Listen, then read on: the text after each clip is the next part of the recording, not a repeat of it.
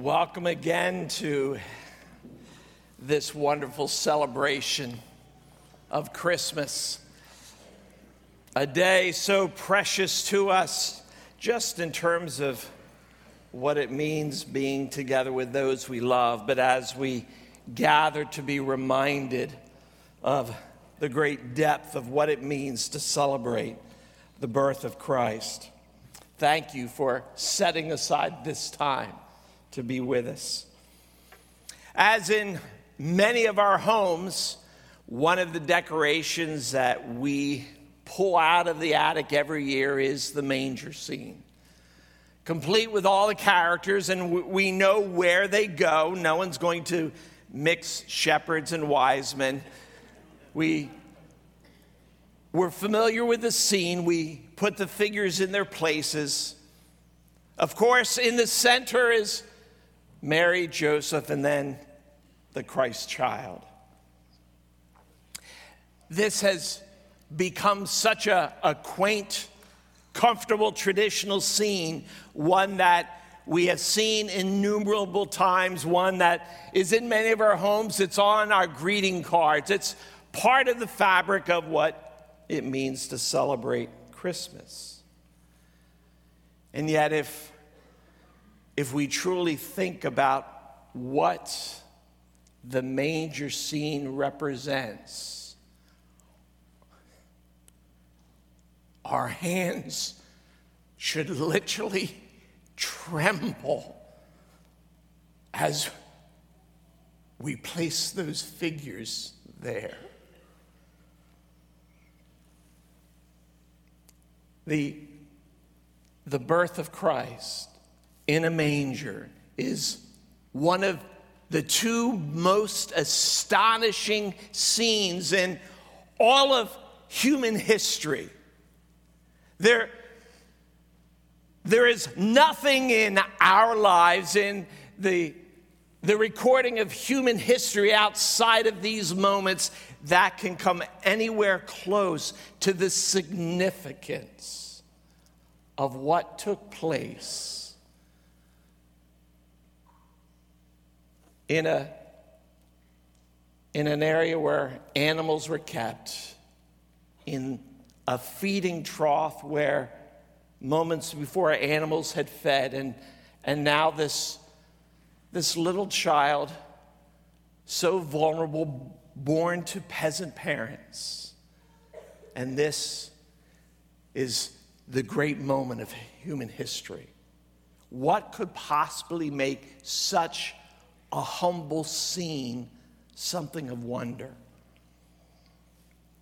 The answer comes to us in what the angel said to Joseph.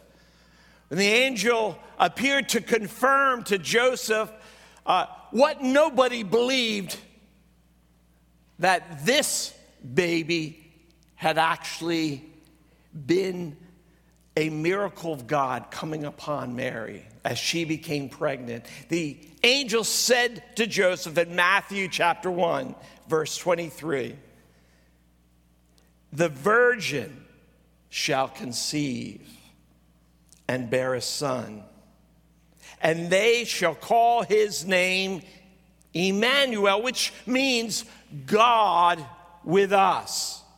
This was an impossible birth.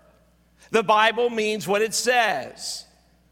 A young virgin woman gave birth to a child. It was a miracle of God, unlike any that had ever taken place.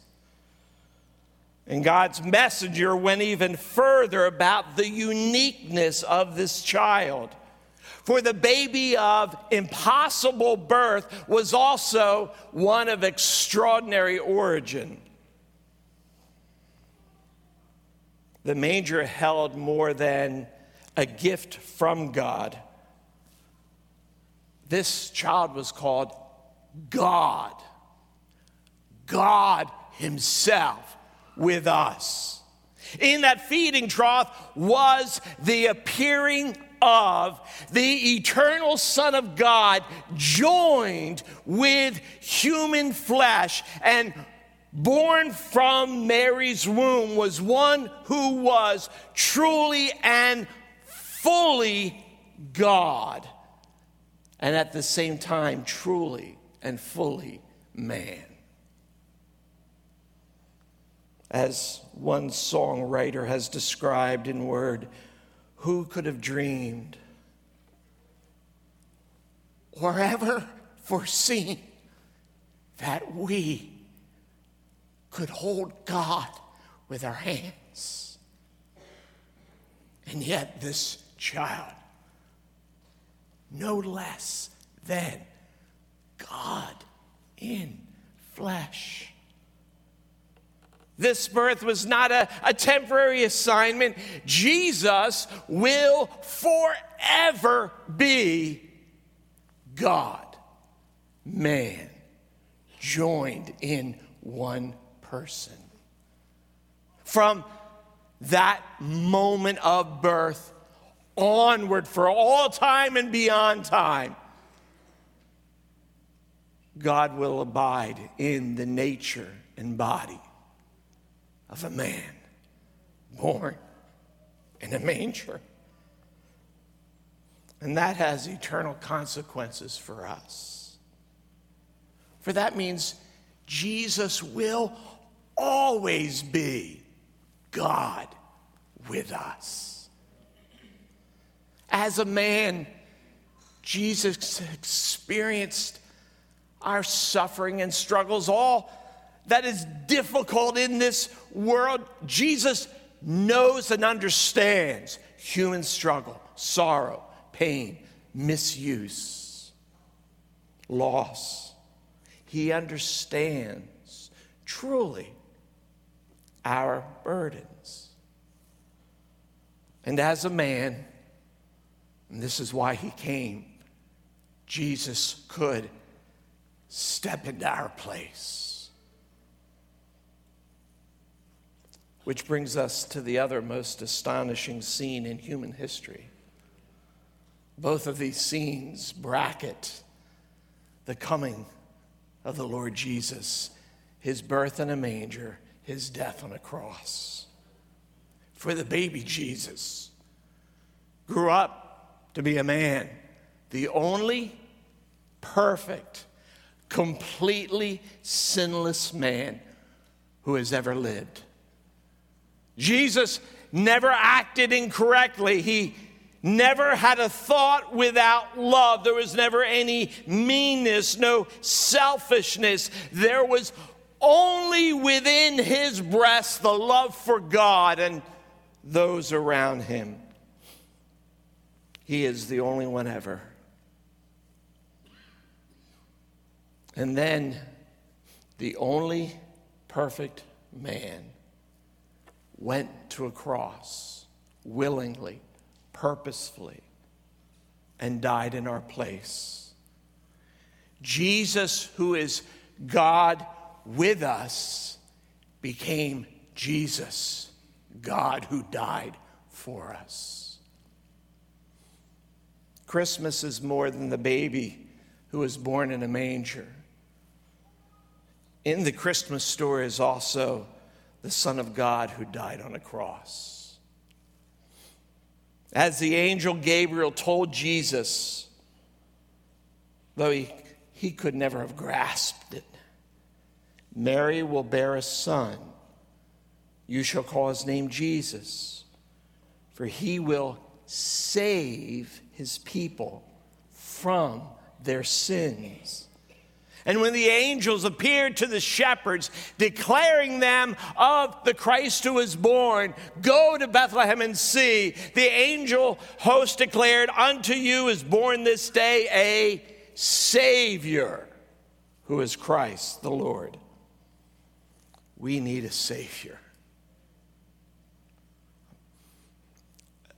There are many, and many are sincere, who are trying to save, trying to fix, trying to make life work, be better. But there is only one Savior. There is only one who is worthy and who is able to deliver us from the great burden upon everyone who has ever lived in this world the burden of our sin. For we are all sinners. And though we can compare ourselves to one another and, and feel better than many, or maybe you're here and you knowingly feel worse. But the truth is, we're all sinners. For some of us to say, but I'm better than most people, is like me standing here on this platform and saying, I'm closer to the sun than you are. The difference is meaningless. Our sin before a God who is holy and just, perfectly so, our sin places us in an inescapable position with eternal consequences. God, who is holy, must respond to all sin, and He sees it all. And He cannot ignore it, He, he cannot forget it. He would cease to be God and perfect and holy and just. We cannot save ourselves from this. We're already sinners. We cannot undo our sin. The truth is, we have a hard time stopping, even setting aside a day without sin, let alone being able to somehow erase the guilt that has stained our souls. And so, what we could not do, God came to do, God came to save. And on the cross, Jesus did everything necessary to save us. He took our guilt upon himself, he paid the debt in full. He went into the grave bearing our guilt and burst forth from the grave, not just of soul, but of flesh. The man who died now alive, having conquered death and sin, having paid in full the price for our sin. He has done all that is needed. The question is to us what does the manger scene mean to you? And over the last few weeks, it is this thought that God has placed heavy on my heart. For if you're like me, eh, you've been to a lot of Christmas Eve services. There, there may not be anything you haven't heard. Maybe you have someone in your family that goes to church and they've tried to have conversations and talk to you about Jesus, and you want to be polite, but it's not that you deny any of it, but it, it, it doesn't have meaning. Maybe you might even think it's just kind of foolish religious stuff. Or, or maybe you actually you have some sense of belief you, you would never say i don't believe however the coming of christ born of flesh dying on a cross risen and reigning it, it doesn't shape your life how we think about the manger and the one who lay in it in Bethlehem needs to go beyond lawn ornaments and greeting cards. It's not an exaggeration to say we must consider what it means that God was born in flesh. If Jesus is God in flesh, then we must pay attention. God Himself came into this world. God, who is there, who created the world just by speaking it into existence, that God joined himself with human nature. He was born into humanity. How can we not give attention to the reality God became flesh? We either must completely discard it as nonsense, or if there is the slightest shred of thought that it's true, how do we not respond? God came. If Jesus got in flesh, then if God died on the cross, then there's no way we can save ourselves. If it was necessary for God to forever join himself to human nature, for God to place himself on a cross to die bearing our sins, if God would do that, there is nothing we could do to save ourselves. For God to take such drastic measure, the only hope we could have is that we look to Him and call out to Him. If Jesus died to save us, then He is God who rose from the grave, for it is empty. A risen Savior is someone greater than anyone we can offer anyone we can find, anyone that can declare themselves wise, anyone that we can elect into office, Jesus is infinitely greater than anyone with wisdom or hope or help. Jesus is singular in what he can do if he died to pay for our sins, proving it by coming out of the grave. And a risen, God in flesh is someone each one of us will personally face. We will come before the one who came into the world and died for us. And there will be no excuse that we would even have the nerve to push out of our lips when we see him. Now, you can ignore that God came and died, but you cannot escape it. You can ignore it, but you cannot avoid it. Neither the person of the living God, whom we will face, nor the consequences of him dying for us. And we brushed it aside. And my friends, why would we want to? Why would we want to ignore this God who would go so far for us, sacrificing, humbling himself for us? This is a God who truly loves.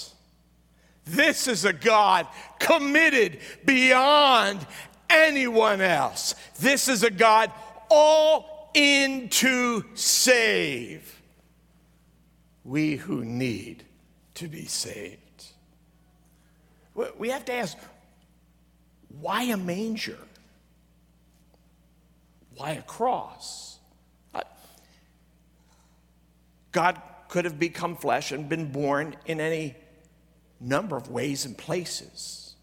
And yet, God specifically chose that there would be this symbol we would remember that the most humble birth possible, peasant family, an animal's feeding trough, God in flesh lying there in a town no one knew of, and a cross of all the ways to die.